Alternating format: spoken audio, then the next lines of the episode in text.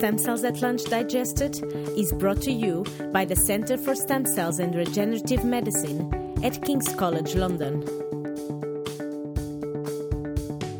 Today at Stem Cells at Lunch, um, we had uh, Dr. Dinis Calado from Francis Crick Institute. Um, so, Dinis, thanks so much for coming. Uh, could you tell us a bit uh, about your work? Sure. I mean, thank you very much for the invitation. It was a pleasure to be here. I, um, so we work on a population of cells within the immune system, which is helping us to fight infections primarily, and which is called B cells. So, so these cells are uh, uh, cells of the immune system that play a role in forming, particularly what they are known for, for forming antibodies. So these are the cells that actually produce antibodies that are helpful to fight bacteria and other viruses and viruses uh, in terms of an, the course of an infection. And so these stem cells uh, arise from uh, hematopoietic stem cells, and there is like this whole pathway of how do they mature. Can you tell us a bit about that? Yes. So so we, we although we focus mostly on a, a, very late stage of development of these cells, these cells, uh, as other cells of the immune system, they derive from hematopoietic stem cells that are found in the bone marrow, uh, and they go through a very intricate process of, of development, and eventually these cells become mature B cells. So these mature B cells then get activated in the course of an infection, for example, and uh, they form uh, uh, mature stages of development, which are called germinal center B cell reaction, which eventually gives rise to plasma cells that are uh, antibody producers, so that are important for uh, the generation of, of uh, to, to, to, to to uh, fight uh, the pathogens and also form memory cells which are important for uh, recall response. So if you get infected with the same pathogen, there's a much faster response to that uh, pathogen. So this makes me think a bit uh, vaccination and there's this recent debate about should we vaccinate children or not and so can you explain why it is important to vaccinate and what is it giving to our immune system and what are they changing what which are the b cells that actually you are forming when you're vaccinating and how important is that? Yeah so so i think the importance of vaccination i mean is absolutely out there. So so it's, it's critical that uh, that uh, that the kids and adults get vaccinated against different infections. And what the vaccination does is actually provides you uh, already with uh, a first contact with the, the particular pathogen and by having this first contact with this uh, pathogen, you actually activate your immune system so that if you get the real thing, if you get the real pathogen, you can fight it much better. And, uh, and you can fight in this way, you can actually uh, prepare the immune system to fight an infection that normally could potentially kill you.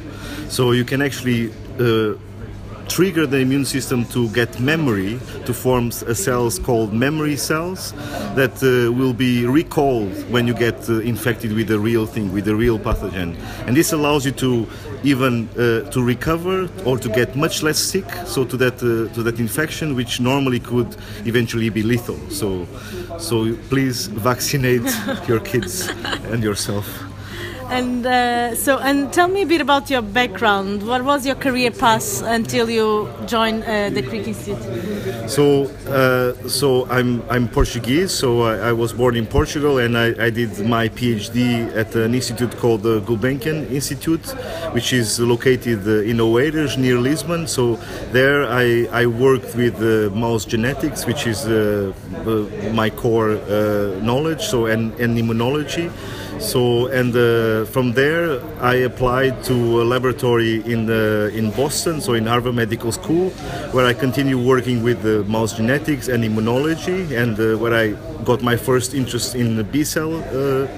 And uh, after that, I applied for a position uh, in London, uh, and as well as in several other places. But I decided to come to London to the so previously known uh, London Research Institute, which is a cancer research institute, which is now fused together with the National Institute of Medical Research, which is an MRC-funded institute, uh, to form the Francis Crick Institute, which is now located in King's Cross, London.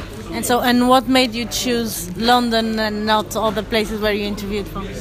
Uh, I mean, the, so so of course, uh, one thing that is very clear in the UK system, and we hope it doesn't change now with UK uh, leaving EU, is that it's a very mature system. So so the the UK science has been around for a very long time. So this has given uh, the opportunity to different funding agencies to mature. So so so calls for opening for grants or the funding, although of course uh, would be much better to have a to have much more funding because it becomes very restrictive nowadays the funding but it's a very mature system. So the calls always open. It's a serious system of evaluation. And and this is something that only now starts happening in several other countries. So uh, so the funding is of course an important one. I mean also london in itself is a science hub so together with Cambridge and Oxford, they it, it creates uh, in Europe something that is uh, un, unparalleled. So there's no other place in Europe that has these three science hubs that uh, allow such a critical mass. So that those two reasons are the ones uh, that made me move to London. Mostly. Yeah, and I do agree with you. And if you, in a way, listen to our previous podcast about researching abroad, you'll understand how many other scientists from all over the world come to London and find it such a nice, vibrant, and dynamic environment for research.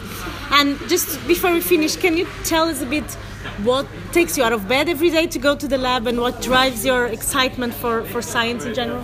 I think I, in, general, of course, I mean, the, it may be very basic uh, what uh, drives me. So, of course, uh, I want to say that uh, we would very much like that our research uh, helps uh, in different types of diseases, and particularly we are very much focused on uh, diseases of uh, the immune system, autoimmunity, as well as cancer development from cells of the immune system.